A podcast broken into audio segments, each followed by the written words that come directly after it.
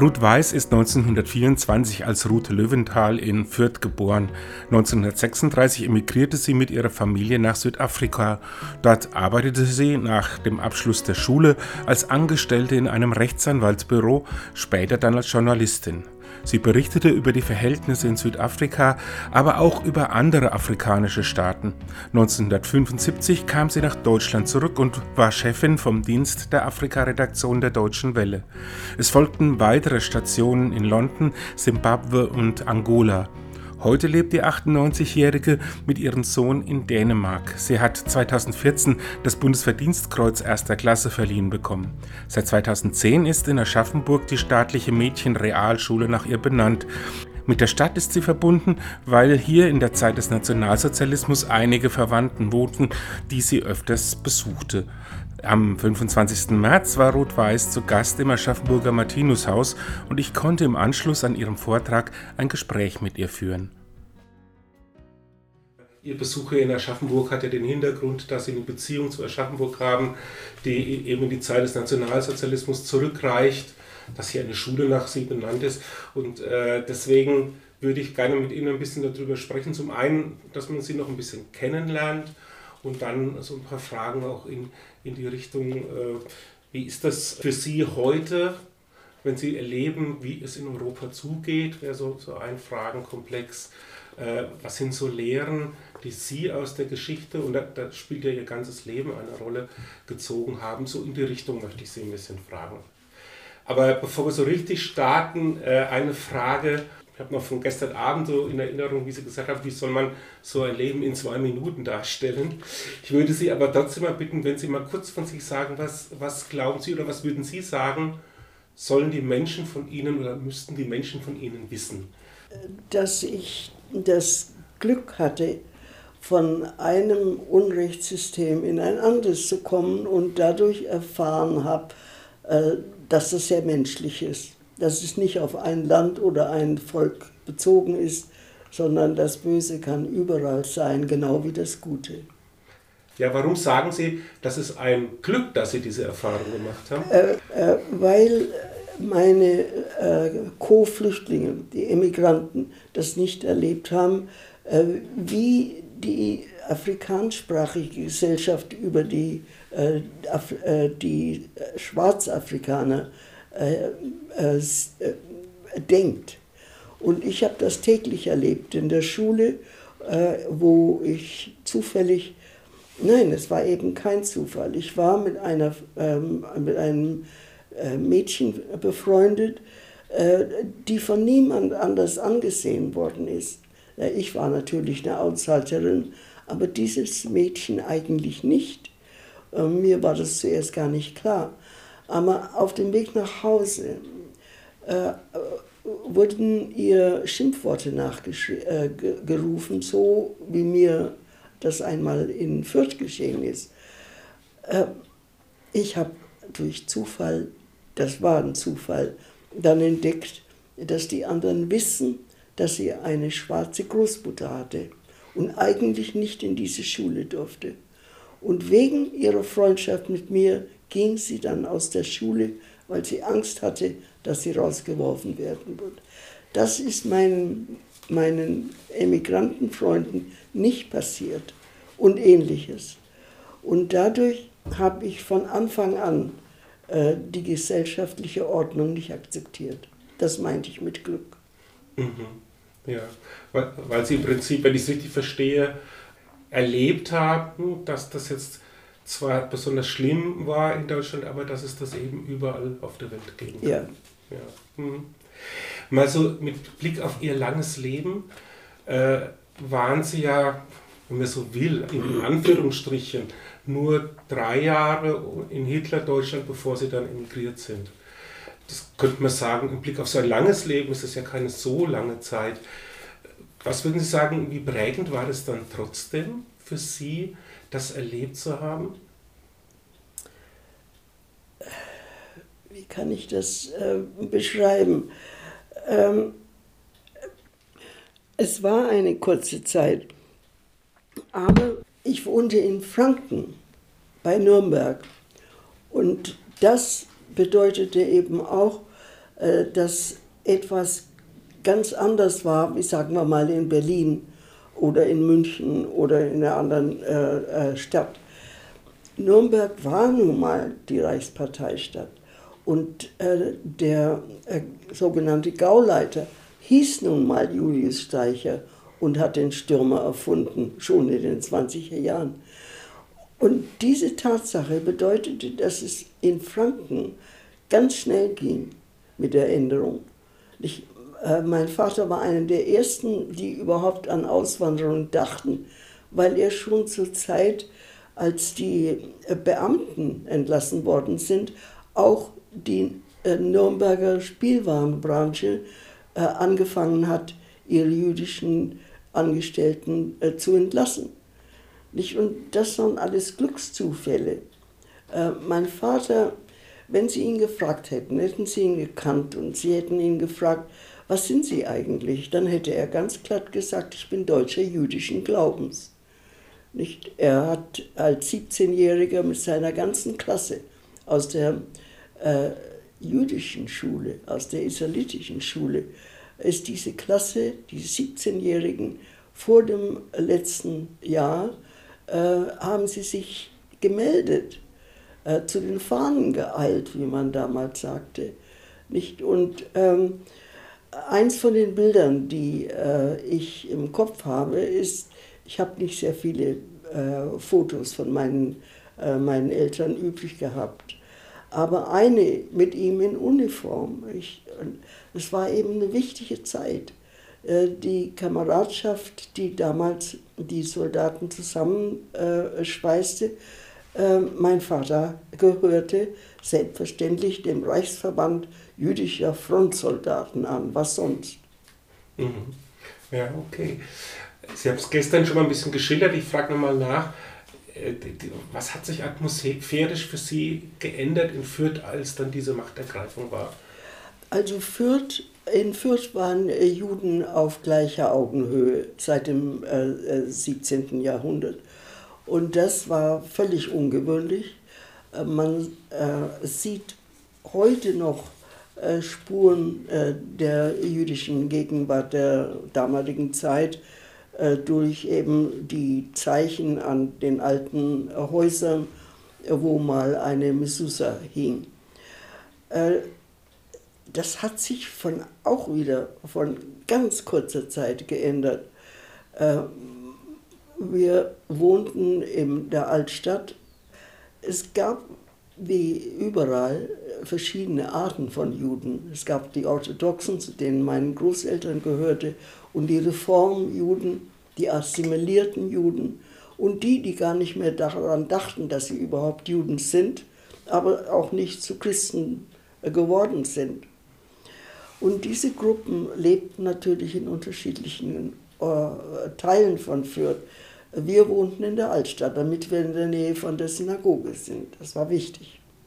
Also bei wir meine ich meinen Großeltern vor allem. Mhm. Äh, und man brauchte dann am Schabbat jemand, der das Licht anzündete, der vielleicht äh, äh, auch die Wohnung etwas ähm, in Ordnung hielt an dem Tag, wenn es nötig war. Die sogenannte Schabbeskoi. Und das war immer eine nette Nachbarin. Und eines Tages, sehr schnell, war sie nicht mehr da. Oder äh, zum Beispiel, als ich, als ich eins von meinen wenigen Besuchen äh, nach dem Krieg in Fürth abstattete, ging ich natürlich in die Theaterstraße, wo wir wohnten. Und gegenüber unseres Hauses, da war ein kleiner Bäcker, wo man jeden Tag äh, die Brötchen kaufte. Und ich ging also rein und ähm, es war ganz klar, dass ich da nicht zugehörte. Ich wartete auf eine Begleitung, die mich irgendwo hinführen sollte. Und er fragte nicht, äh, wer ich bin. Dann sagte ich, ich habe gegenüber gewohnt. Ach, sagte er, äh, waren Sie eine von den Cohens? Ich sagte, ja, das ist mein Großvater. Und ähm, dann zeigte er mir seinen Meisterbrief und sagte, das habe ich noch in den 30er Jahren, äh, da sind Sie schon nicht mehr zu uns gekommen. Nicht? Solche Erinnerungen und derartige Begegnungen zeigten, wie das auch für die äh, christlichen Nachbarn damals eine Veränderung war. Sie haben ja schon einige Bücher jetzt auch geschrieben, unter anderem so eine, eine Serie, wo es um eine jüdische Familie auch geht, jetzt ganz aktuell auch der spitze Hut. Was ist, also zum einen sind es Romane und Romane wollen ja immer auch unterhalten, ist klar, aber ich vermute, Sie haben schon auch eine Absicht, warum Sie genau sich mit diesen Themen immer noch beschäftigen. Ich habe damit angefangen, äh, als ich äh, nach Deutschland wieder äh, gezogen bin äh, im Alter. Äh, ich hatte vorher eigentlich ähm, die Bücher, die ich geschrieben habe, im Wesentlichen über Afrika geschrieben, keine Romane. Aber als ich das erste Buch geschrieben habe, das war das Schicksal äh, eines Jungen, der nach dem Krieg in einem äh, Displaced Persons Lager geboren war und nach Südafrika als, als Kind gekommen ist. Und die Ablehnung, die er gefunden hat, obwohl er nicht wusste, warum, ähm, das ist seine Lebensgeschichte, die hat er mir erzählt. Und da habe ich dann das erste Buch mit einem jüdischen und einem deutschen äh, Hintergrund geschrieben. Und ähm, vorher schon hatte ich ähm, meine ja, Erinnerungen äh, aufgeschrieben und war deshalb gelegentlich auf einer Lesereise. Und während dieser Lesereise, die vor allem in Nordrhein-Westfalen damals stattgefunden hat, ähm, da lebte ich noch nicht in Deutschland, äh, da merkte ich, dass das Wort Jude eigentlich nur die Shoah, nur diese Nazizeit bedeutet. Und dass die, die Jugendlichen und die Kinder auf jeden Fall, die kleineren, keine Ahnung haben, was das eigentlich ist. Hm. Der Jude ist ja eben äh, etwas, was zur Nazizeit gehörte, aber es ist etwas länger. Und dann dachte ich, ja, da könnte man doch Geschichten drüber schreiben um es bekannt zu machen und äh, wie Sie gerade sagten, als Entertainment. Nicht, dass man das ähm, als Abenteuerroman oder was immer. Und der spitze Hut, das war äh, eben die Zeit, äh, also im 12. Jahrhundert äh, wurde die Schacht eingeführt, wurde äh, der Zinsverbot für Christen erlassen äh, der Juden in eine bestimmte Ecke äh, zwängte, äh, zwang und, und ähnliches. Die Figur, die ich da erfunden habe, ähm, die aus Aschaffenburg kam, ähm, diese Figur ist symbolisch für das Schicksal der damaligen Juden, nämlich erst die Armlederaufstände in Franken und dann äh, einige Jahre danach äh, der schwarze, äh, die schwarze Pest, äh, wo selbst der Papst Clemens, ähm, auf ihn wurde nicht gehört, als er sagte, die Juden haben damit nichts zu tun. Äh, die sterben doch auch. Nicht? Die Juden haben die Brunnen vergiftet. Das glaubte das Volk. Und diese Art von, ich möchte es nicht Verleumdung, aber Glauben, äh, nicht das ist immer durch die Jahrhunderte in irgendeiner Form weitergegeben worden, sodass diese äh, Jahre, die im Jahr 21, im folgenden Jahr gefeiert wurde, keineswegs alles immer schön und harmonisch verliefen. Es gab Zeiten, wo es so war. Aber dann kam plötzlich eine Unterbrechung, eine Vertreibung, irgendeine neue Geschichte. Äh, und äh, da dachte ich, äh, das könnte man doch durch eine Familie erzählen. Aber im Fall vom Spitzenhut ähm, gehörte es nicht ganz zu der Familie, mhm. nur eben indirekt, weil man immer sagt, wenn zwei Juden lange genug sich unterhalten, dann sind sie irgendwann verwandt. ja, das habe ich schon mal gehört, ja, genau. Äh, das heißt also, so zusammenfassend, äh, Sie haben schon da so, ich, ich sage jetzt auch wieder in Anführungsstrichen, so, eine, so ein bisschen einen pädagogischen Auftrag, wenn Sie sowas machen, weil Ihnen das wichtig ist, dass man mehr weiß auch. Ja, ich möchte, ich möchte gerne vermitteln, dass Juden ganz normale Menschen waren. Und äh, dass der einzige Unterschied ist, äh, dass äh, wir zwar äh, die drei Religionen, ähm, Islam, Christentum, äh, Judentum, an einen Gott glauben, aber ihm eben anders zugehen, auf ihn zugehen. Mhm. Und sonst haben wir genau dieselben Bedürfnisse und äh, dieselben, ähm, ja, man kann schon sagen, Politik. Mhm. Auf beiden Seiten, links, rechts, Mitte, was mhm. immer. Ja. Ähm, mal eine Frage zu dem, was uns auch jetzt aktuell wieder umtreibt. In Im Nationalsozialismus hat man noch von Propaganda gesprochen, heute spricht man auch von Fake News. Wir erleben das jetzt gerade wieder, wie, wie es in Russland geschieht. Also, dass es scheint, und in Südafrika war das sicherlich nicht anders gewesen, auch, dass es scheinbar so einfach ist, Menschen auf einen Irrpfad auch zu bringen. Haben Sie eine Vermutung, warum Menschen so sind? Warum die solche Dinge auch so gerne äh, hören und weitertragen? Weil ich glaube, dass wenn ähm, heute vor allem, äh, Sie haben ja vorhin gesagt, ich, äh, ich habe sehr lange gelebt. Und leider sind viele von den Überlebenden dieser Zeit nicht mehr unter uns. Und solange ich äh, es kann, dann möchte ich doch etwas vermitteln von der Zeit. Äh, es gibt wunderbare Filme, es gibt Überlieferungen äh, von äh, erstaunlichen Biografien.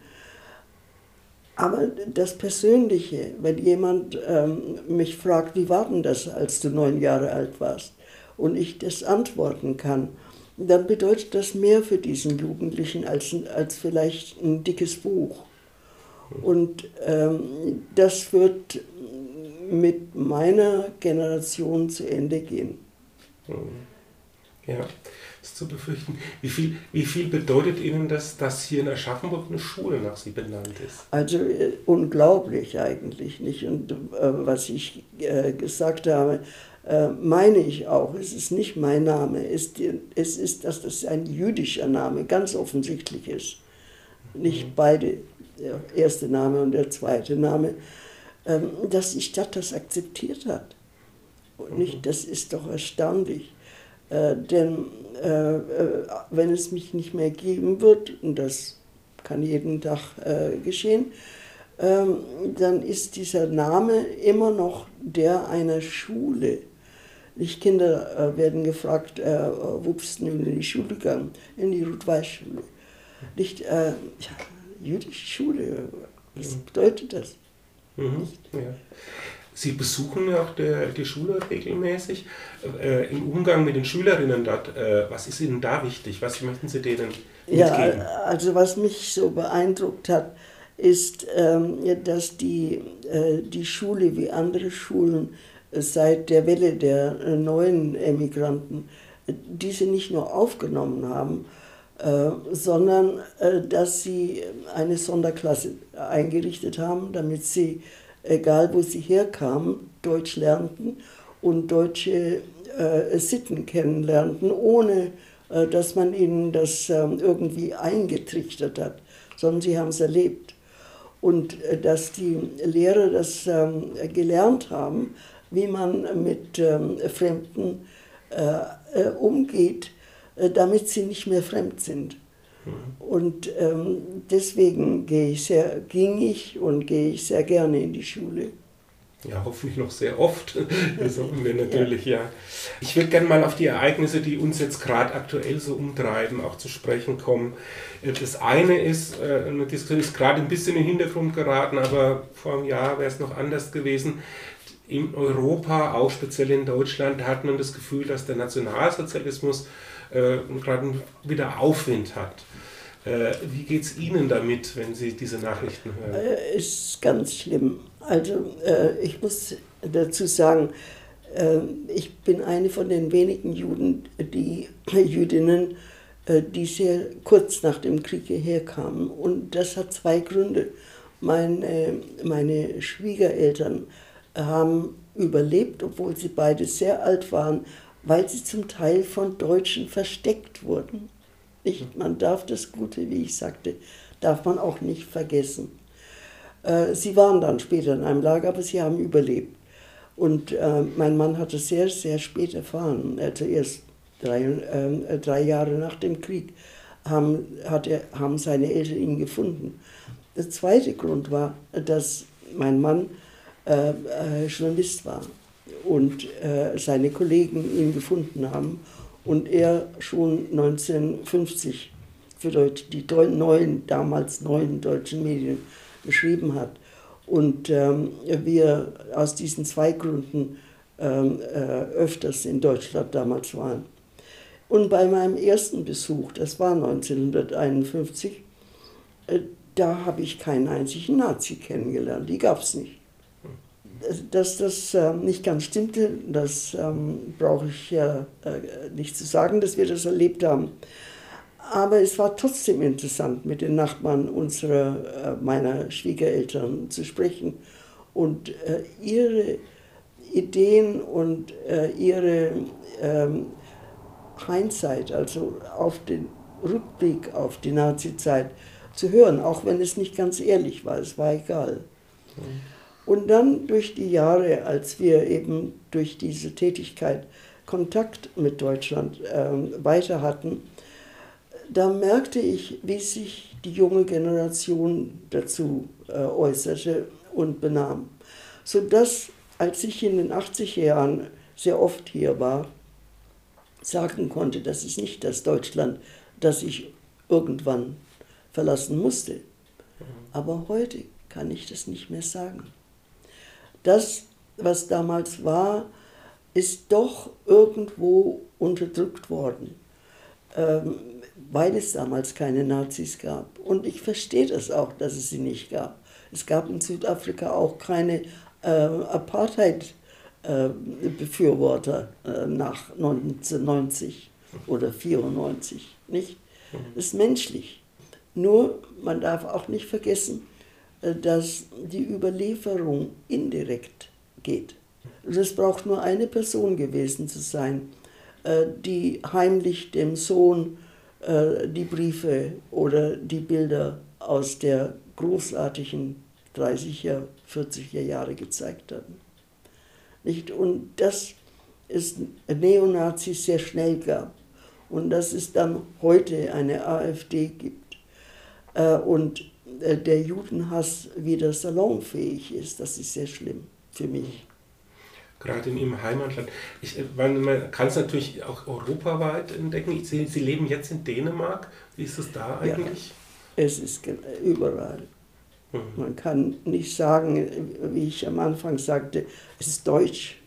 Mhm. Das stimmt nicht. Jetzt aktuell ist es ja so, dass Putin mit der Begründung in der Ukraine... Also das ist einfach absurd.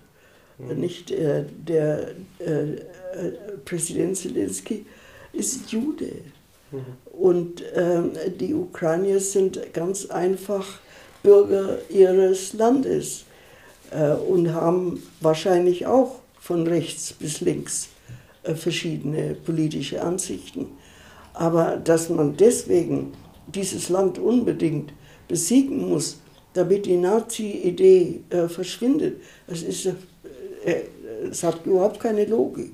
Mhm. Und wer das glaubt, ähm, das ähm, wurde ja gefragt, ob das möglich ist, diese Personen zu überzeugen, dass es absurd ist.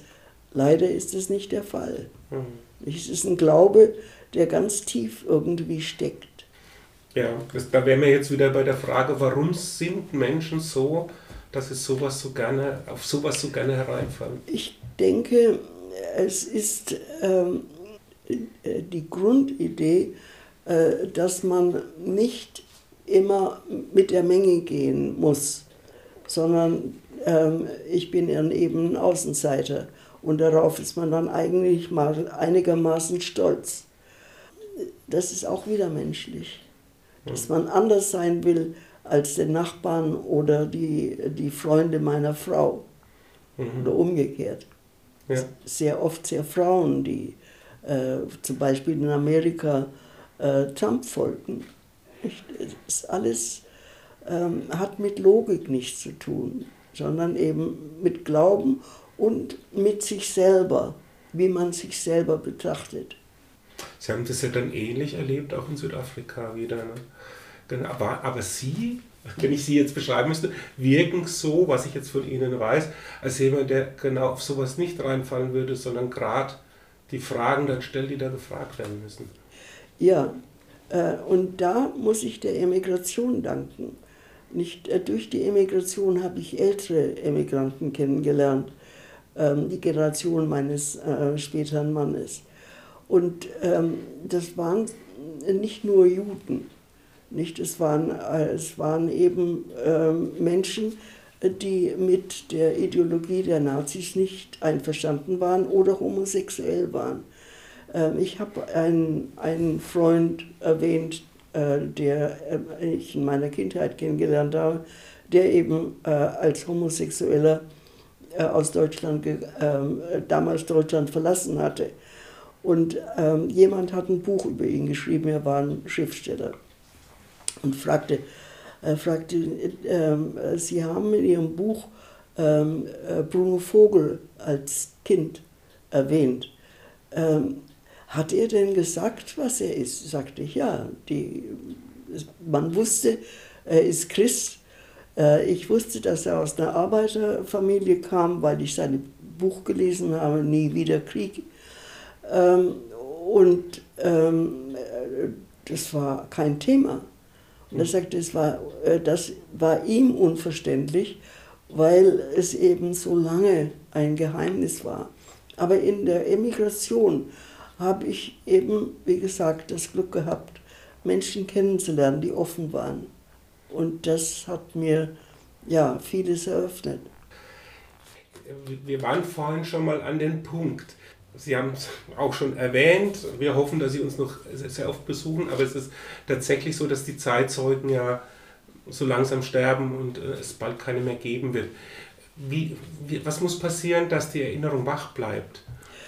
Ich glaube, das Wichtigste ist, äh, die Fremdenfeindlichkeit abzubauen. Und ähm, äh, da gibt es ja genug Fremde. Es gibt eben äh, andere Religionen. Ich war in Osnabrück leider nicht in der Schule, weil die Schule umgebaut wird, aber sie heißt Drei Religionen Schule. Dass es so etwas gibt, ist doch wichtig. Und man sollte in den Schulen äh, offene Diskussionen über diese äh, Probleme äh, der 2000 Jahre äh, äh, das sollte man offen lassen und man darf keine Vorurteile mitbringen. Äh, wenn jemand ähm, ein Neonazi ist und bereit ist, seine Ideen in einer Debatte, in einer Diskussion einzubringen, dann hat Political Correctness keinen Platz. Man muss ihm zuhören. Nicht diese, dieser Ausbruch, ähm, mit dir bin ich nicht einverstanden, aber ich werde bis zuletzt kämpfen, dass du das sagen darfst. Das muss durch diese offenen äh, Debatten im Klassenzimmer oder eben in größeren Rahmen möglich sein. Und wie ich sagte, man muss andere Völker respektieren. Und das kann man nur, wenn man lernt, wer sie eigentlich sind.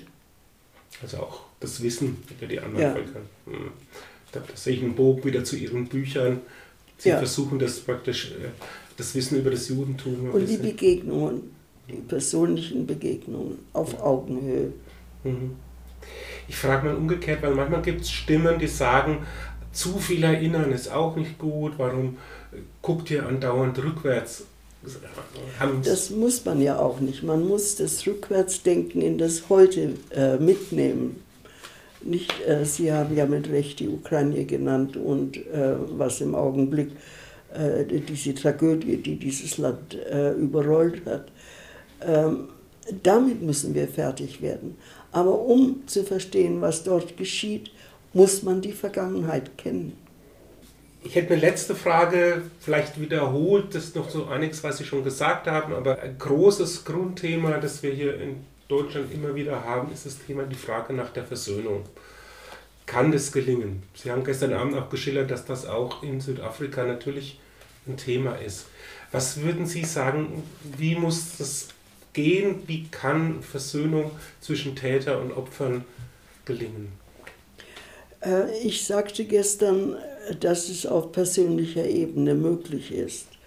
Ich denke, dass Opfer und Täter sich zusammenraufen müssen. Das ist, was ich vorhin sagte, mit den offenen Gesprächen, mit der offenen Begegnung, äh, ohne Rache zu suchen und auf der einen, anderen Seite äh, Entschuldigung, ja, aber es ist nicht genug, sondern etwas tun, um zu zeigen, äh, dass die Entschuldigung etwas bedeutet. Und wenn es nur Anteilnahme an einem Projekt äh, der, der Täterfamilie, wollte man sagen, ist. Man muss aktiv werden. Ja, danke schön. Schön, Sie kennengelernt zu haben. Vielen Dank. Ja, ich bedanke mich, dass Sie die Zeit sich genommen haben. Gerne. Mhm.